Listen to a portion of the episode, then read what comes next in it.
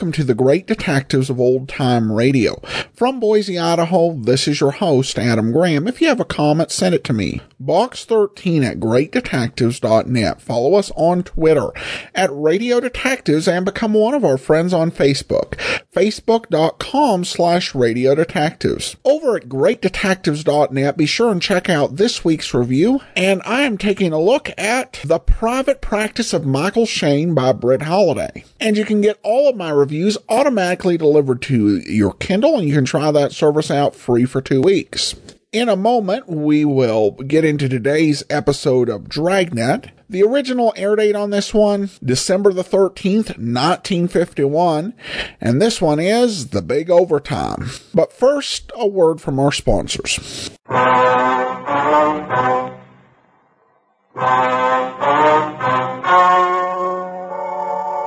story you are about to hear is true.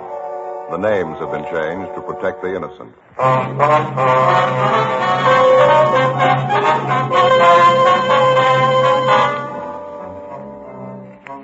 You're a detective sergeant. You're assigned to homicide detail. A 22 year old girl has been abducted. Her family receives an anonymous message. The abductor demands $30,000 for the safe return of the girl. Your job? Get him.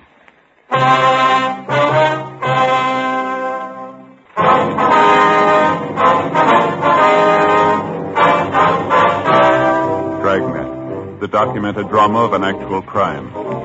For the next 30 minutes, in cooperation with the Los Angeles Police Department, you will travel step by step on the side of the law through an actual case transcribed from official police files. From beginning to end, from crime to punishment, Dragnet is the story of your police force in action. It was Tuesday, October 18th. It was cloudy in Los Angeles. We were working the early morning watch out of homicide. My partner's Ben Romero. The boss is Thad Brown, chief of detectives. My name's Friday. I was on the way back from the stats office, and it was 3.26 a.m. when I got to room 42. Homicide. Hi, Brian. Hi. Got those mug shots you wanted, Joe. Here you go. Oh, thank you. The captain leave yet? They're waiting for me in the garage. You call Ben? I'm going to right now, yeah. Okay. I guess I better hustle it. See you out there, huh? Right, Brian.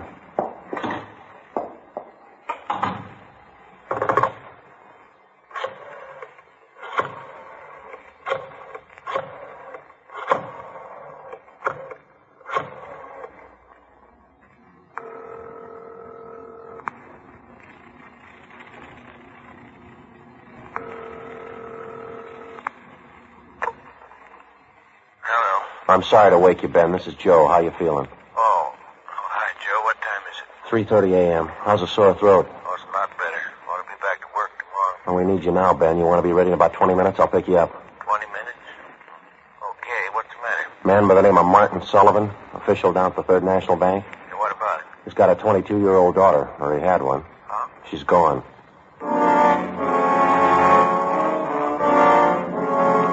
Less than 14 hours before, at 1 o'clock the previous afternoon, Judith Sullivan was last seen driving off in a car with a man who'd represented himself as a friend of her father's. At 11 o'clock that night, the Sullivan family received an anonymous letter demanding $30,000 for the safe return of the girl. It had been the only contact made thus far by the abductor. As soon as we got word of what had happened from the girl's father, a broadcast and an APB had been gotten out.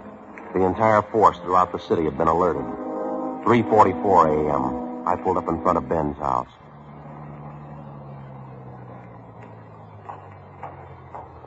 Uh, good morning. Hi. You made good time. Where are we headed? The Sullivan home out on Castro Boulevard. Thad Brown's out there now with Brian. Any leads to go on? No, not so far. The girl disappeared a little before 1 o'clock yesterday afternoon. Note from the abductor came through last night. They're asking 30000 Oh, I don't get it. Sullivan hasn't got that kind of money. Yeah, I know that. Poor guy's almost out of his mind. Mrs. Sullivan, too, they're all broken up.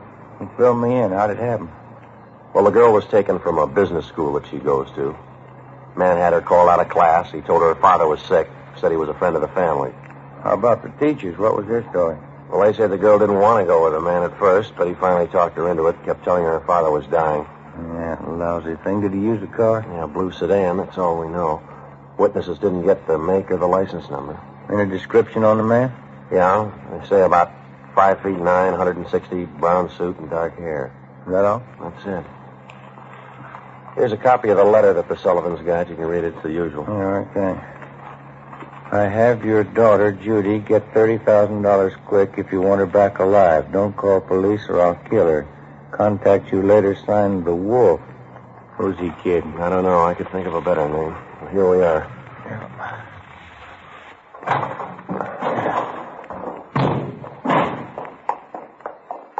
Who's got the original note, Joe? The crime lab. They're checking it for prints and handwriting. Hmm.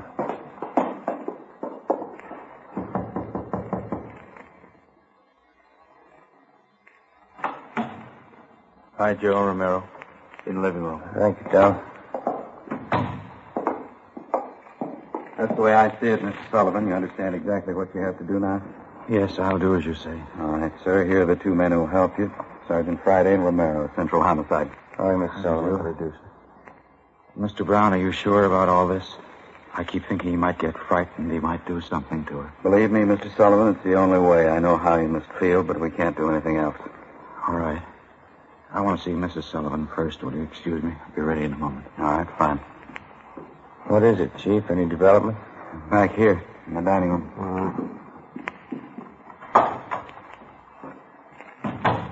Yeah? That's it on the table. Second note from the guy. When did it come? Half an hour ago. The guy had it delivered by a special messenger, used a plain envelope. Messenger kid didn't know anything about it, doesn't remember what the guy looked like. Uh, let's see, Joe. Yeah, I'll read it. It says, meet me in Elysian Park, 5 o'clock this morning near Balkan Drive. Come alone, bring 30000 We'll return girl. Don't tell the cops. I'll kill her if you do. It's the same signature, Wolf. Hmm. Not much time, Chief. It's 4 a.m. now. I know it. We'll have to do as he says. There's no other way. Sullivan's going out there alone, is he? You're going with him, you and Romero. You'll be hidden in the trunk of his car. All right. Anything else? Any plan you want us to follow? Get him, that's all. 4.15 a.m. Ben and I went out back to the garage where Mr. Sullivan's car was parked. We jammed ourselves into the trunk compartment, and Brian closed the door on us. The latch was rigged so that we could push open the door from the inside. A few minutes later, Mr. Sullivan came out, got in the car, and we drove off. At three minutes to five, we pulled up at the designated meeting place up in Elysian Park. We waited. Nothing happened. Five minutes past 5 a.m. Still nothing. Outside, it started to thunder. Rain starting, man. Windy. Joe? Right here? Yeah. A car coming up the road toward us, sounds like. Yeah. Wait a minute. Coming over this way. Yeah, sounds that way, doesn't it? Are you ready? Right. All right, easy. Coming back here. Watch it now.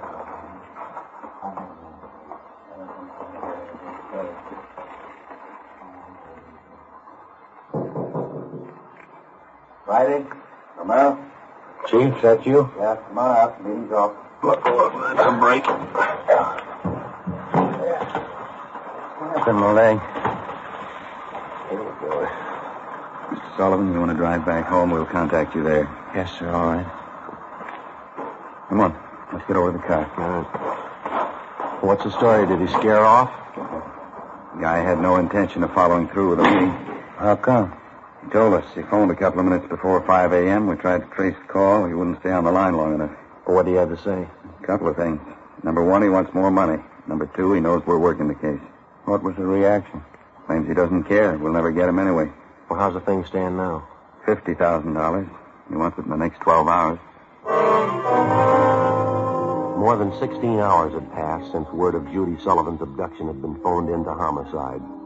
During that time, an APB containing the descriptions of the suspect, his car, and his victim had been dispatched to law enforcement agencies throughout the entire area. The same descriptions were being broadcast every hour. The Sullivan home had been placed under strict surveillance, and Mr. Sullivan instructed not to contact the suspect without the knowledge of the police. The girl's father had raised almost $10,000 in cash to buy him off, and the serial numbers on each one of the bills had been copied by a police stenographer and rechecked by a homicide officer. So far, the Wolf, as he called himself, had made three separate contacts, but he'd covered his tracks well. We knew he was somewhere in the city. 450 square miles of it. We knew we had to find him. 6.18 a.m. We checked back into homicide. What's doing, Brian? Here's a copy of the letter, fellas.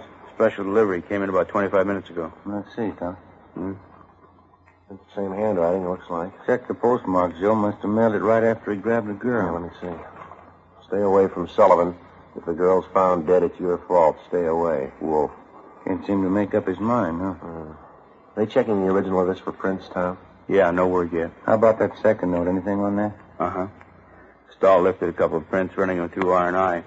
Who's watching Sullivan house now? Gomez and Thaxter. Chief's out there, too. He's still afraid the girl's father will try to make a deal with the guy. He tried it yet? No, not yet. Well, you couldn't blame him if he did. He's worried sick. I got it. Uh, Homicide, Romero. Yeah, I try. Mm-hmm. Mm-hmm. How do you spell it? Okay, right. Yeah, thanks a lot. Record Bureau. Those two prints Stahl lifted from the letter, run them through the single print file. any luck? They gotta make. Fingerprint that was lifted from the suspect's letter was identified as belonging to a Donald Alfred Kiefer, WMA, age 29, 5 feet 8 inches, 170 pounds, brown eyes, dark brown hair.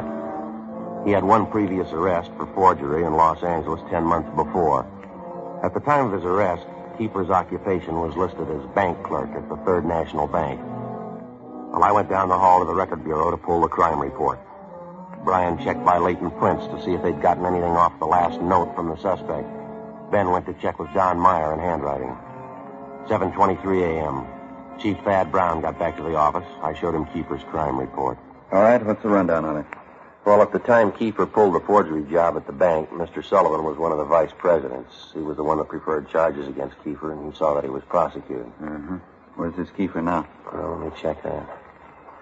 He was placed on probation on May 16th this year. He returned to his home in Omaha, Nebraska. That's 1380 Mackinac Avenue. You call Omaha? I got the call in now. Ben took an exemplar of Kiefer's handwriting from the package. Don Meyer's going over it now. Chief, Hi.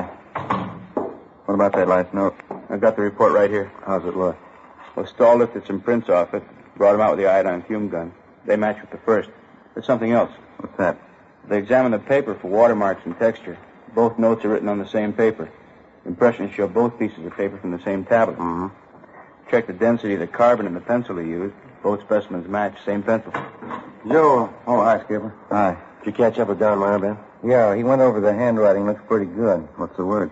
It's as close as you can get. Here are the two exemplars. Mm-hmm. Francis crosses, double loops his L, open A's, pressure on the downstroke. Uh, Donald Kiefer, the wolf, same handwriting. By noontime, Donald Kiefer's description had been broadcast throughout the entire area. Bulletins were dispatched to all departments, and a supplementary APB was gotten out. Special details were stationed at every post office in the city to watch for notes from the suspect that might come through the mail. The bus depots, railroad terminals, the airports, and all main roads leading out of the city were kept under strict surveillance. The entire Los Angeles area was broken down into single square mile districts, and a house to house canvass was started. A squad of men were assigned to cover each square mile. Outlying towns and cities were requested to do the same. By four o'clock that afternoon, one of the greatest dragnet operations in the history of the city was underway. We were sure Donald Kiefer was somewhere inside. 5:12 p.m. We got the call back from the Omaha police. That so? Mm-hmm. Again, please. What was that? Six X-ray, 419 Nebraska plate. Right. Fine, Lieutenant. Thanks. Bye. They made the car? That and a lot more. The Omaha cops are looking for Kiefer, too. They want him for a robbery there two months ago. Uh-huh. He used a stolen blue sedan in the robbery, 1939 model, Nebraska plate, 6 X-ray 419. What about his family and friends? Have they been checked? Yeah, they say Kiefer left Omaha about six weeks ago. I don't know where he was headed. We better get that car description to communications, huh? APB and a radiogram? Yeah, right. Friday, Romero? Yeah. What are you tied up with? Just got a call back from Omaha. Make on Kiefer in the car. Give it to me. You two get out to Sullivan house fast as you can. See Harris out there. Okay, what happened? Mr. Sullivan, he's disappeared.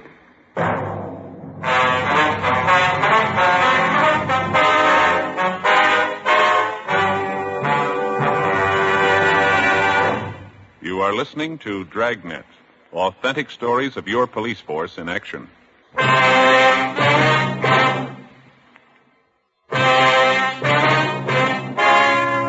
Wednesday, October 19th, 5.48 p.m. Ben and I drove out to the Sullivan home where we checked with Bert Harris, the man who'd been assigned to watch Mr. Sullivan. He told us that at about 3 o'clock that afternoon, the father of the missing girl had a phone call. He said he had to go down to the bank, and Harris went with him. While they were at the bank, Mr. Sullivan succeeded in decoying Harris with a fake telephone call. While Harris was answering the call, Sullivan disappeared. Did Mr. Sullivan get any more money while he was at the bank, Bert? Yeah, $5,000. Did you get the serial numbers off the bills? Uh-huh. I shouldn't have let him get out of my sight. Uh, forget it. Right now we got to find out where he's gone to meet Kiefer. Did you talk to Mrs. Sullivan about it, Bert? Yeah, she said she doesn't know anything about it. Where's she now? Back in the sitting room, lying down. Now let's try her again, huh? She might be able to help. Okay, it's back this way. What time you got, Joe? It's five minutes past six. I get it. Hello. How's that? Yeah, where are you?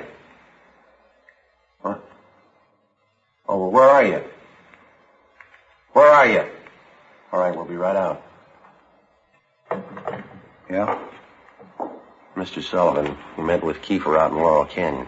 Did he get his daughter back? Yeah, he did. Wrapped in newspaper. All units in the area were notified immediately that a contact had been made with the suspect, Donald Kiefer. We got in the car and we drove out to Laurel Canyon. The entire area had been blocked off. We found Martin Sullivan standing in the middle of the road at the end of East Winding Way. 500 feet down the hill was a private residence where Sullivan had telephoned us, the only building in the immediate vicinity. A few yards beyond the point where East Winding Way ended, back in a clump of tall grass, we found the body of 22-year-old Judy Sullivan. We notified the crime lab, Chief Thad Brown, and the coroner. Despite the severe emotional shock, Mr. Sullivan told us the story. He said Judy was all right. I believed him. I wanted her back. Judy. I tricked the officer, the one watching me. Kiefer said to come alone, no police. Did you see his car, Mr. Sullivan? I wanted her back. I wanted Judy back. I did as he said. I drove out here at six o'clock. I waited. I put the money on the front seat, like he said. Did he get the money, sir? And then I got out. I left the parking lights on. I stood up there by the end of the road and I waited. And then he drove up. He took the money. And then he came up to me. He had a gun. I wanted Judy back. He had a gun. Did you see his car? He said she was up there. Beyond the road, she was tied to a tree, he said. I wanted her back. Now, look, Mr. Sullivan, did you see his car? I went to look for Judy. He drove away. She wasn't there by the tree. I couldn't find her. No, way back. I saw them on,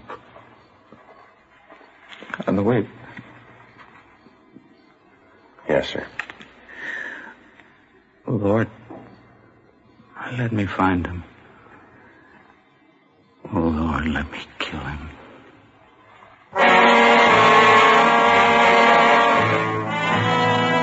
Before he collapsed completely, we showed the dead girl's father a picture of Donald Kiefer, and he identified him definitely.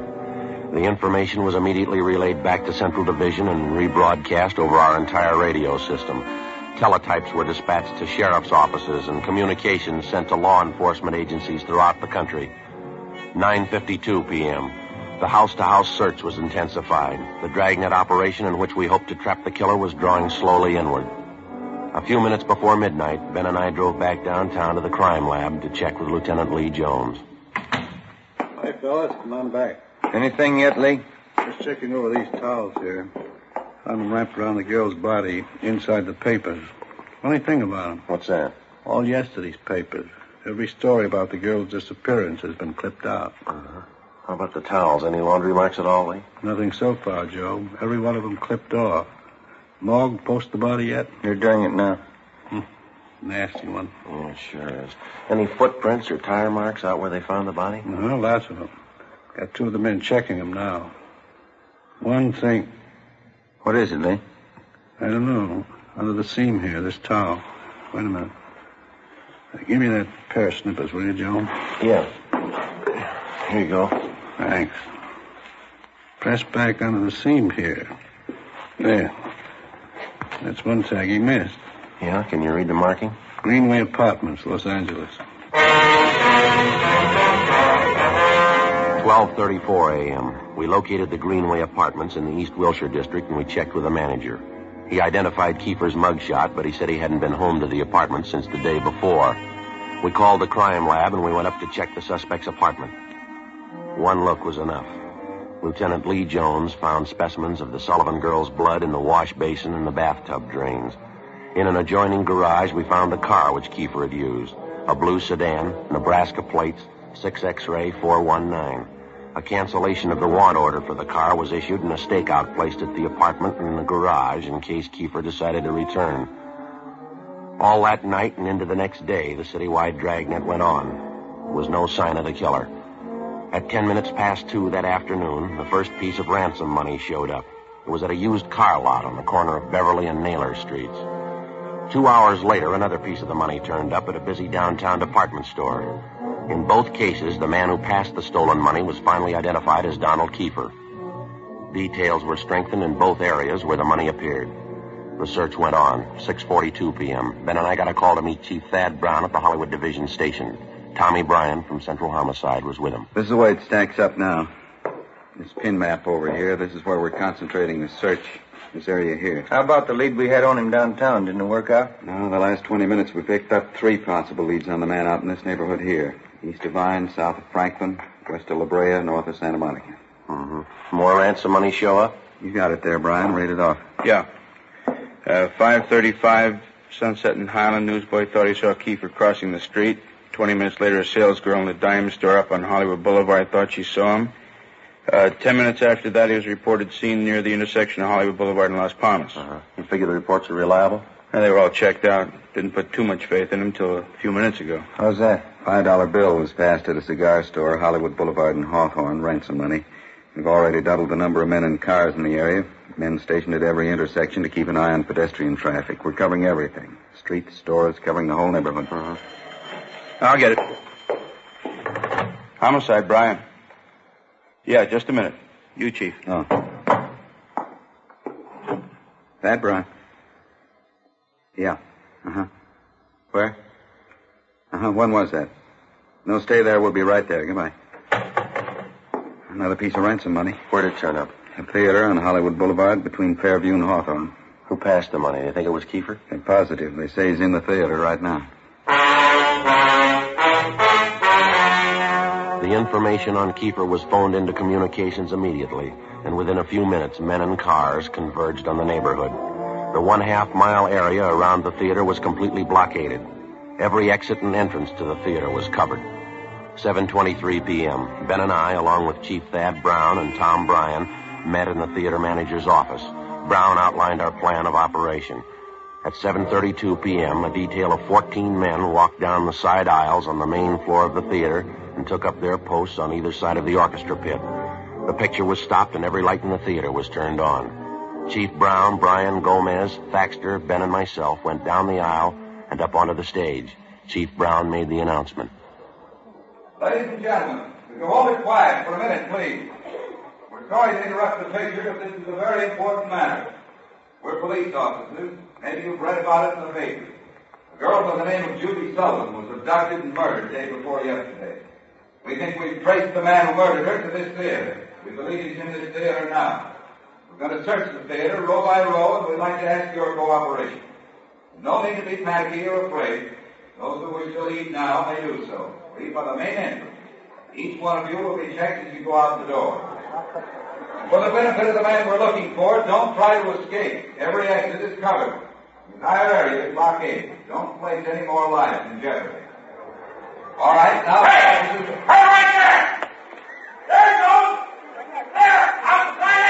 Come on, Ben. Backstage, Joe. We can make it from there. All right, come on. Through here. Down here. Right with you. In here.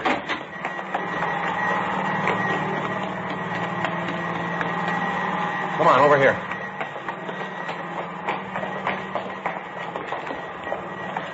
Air conditioning unit for the theater. Yeah. I don't see him, do you? No. You can't get out. There's just two exits. We've got them both covered. Look out, Pat. There he is. All right, Kiefer, hold it. All right, throw your gun over here. Come on, throw it out. Okay, I got it. You got it. Don't shoot. All right, let's take him. Yeah. All right. Okay, you got my gun. I didn't mean to shoot at you. You forced me to. Put the cuffs on him, Ben. Yeah, right. Get your hands off of me. All right, Kiefer. Got the same for you, too. Now, hold it. All right, Ben, you all right? Yeah. All right, try the cuffs on him now, huh? Yeah, huh? Got him, huh? Yeah. it's a rough one. Hey, it's starting to rain again. It's really pouring out there. Yeah? Guess you better get him out the car, huh? What's the hurry? How do you mean? Why spoil a good rain?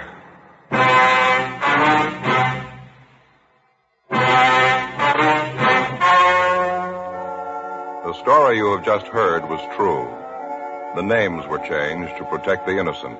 On January 19th, trial was held in Superior Court, Department 87, City and County of Los Angeles, State of California. In a moment, the results of that trial. Now here is our star, Jack Webb. Thank you, George Fenneman. Friends, this Sunday evening, December 16th, do a television preview of Dragnet on Sound Off Time on NBC. Check your papers for the time. Now, it's an actual case history filmed right on the spot, right at the City Hall, downtown Los Angeles. Starting in January, Dragnet will be seen regularly on television, in addition to Dragnet Radio.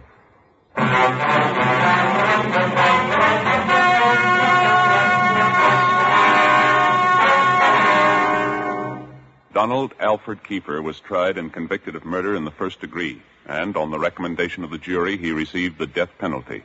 He was executed in the lethal gas chamber at the state penitentiary, San Quentin, California.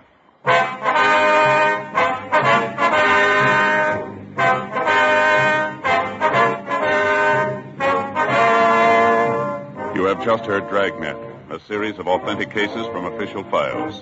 Technical advice comes from the Office of Chief of Police W.H. Parker, Los Angeles Police Department. Barton Yarborough Sergeant Ben Romero. Also heard were Whit Connor and Vic Perrin. Script by Jim Moser. Music by Walter Schumann. Hal Gibney speaking. Counter Spy fights international intrigue next on NBC.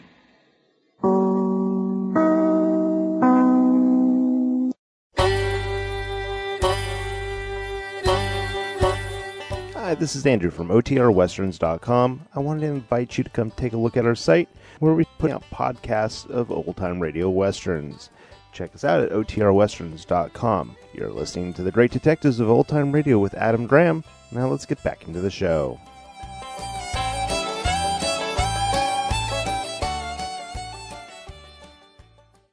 Welcome back. There's an interesting attitude shift if you compare this episode to another episode that was called The Sullivan Kidnapping, which had the same name for the family, uh, but a very different uh, setup in terms of what was portrayed.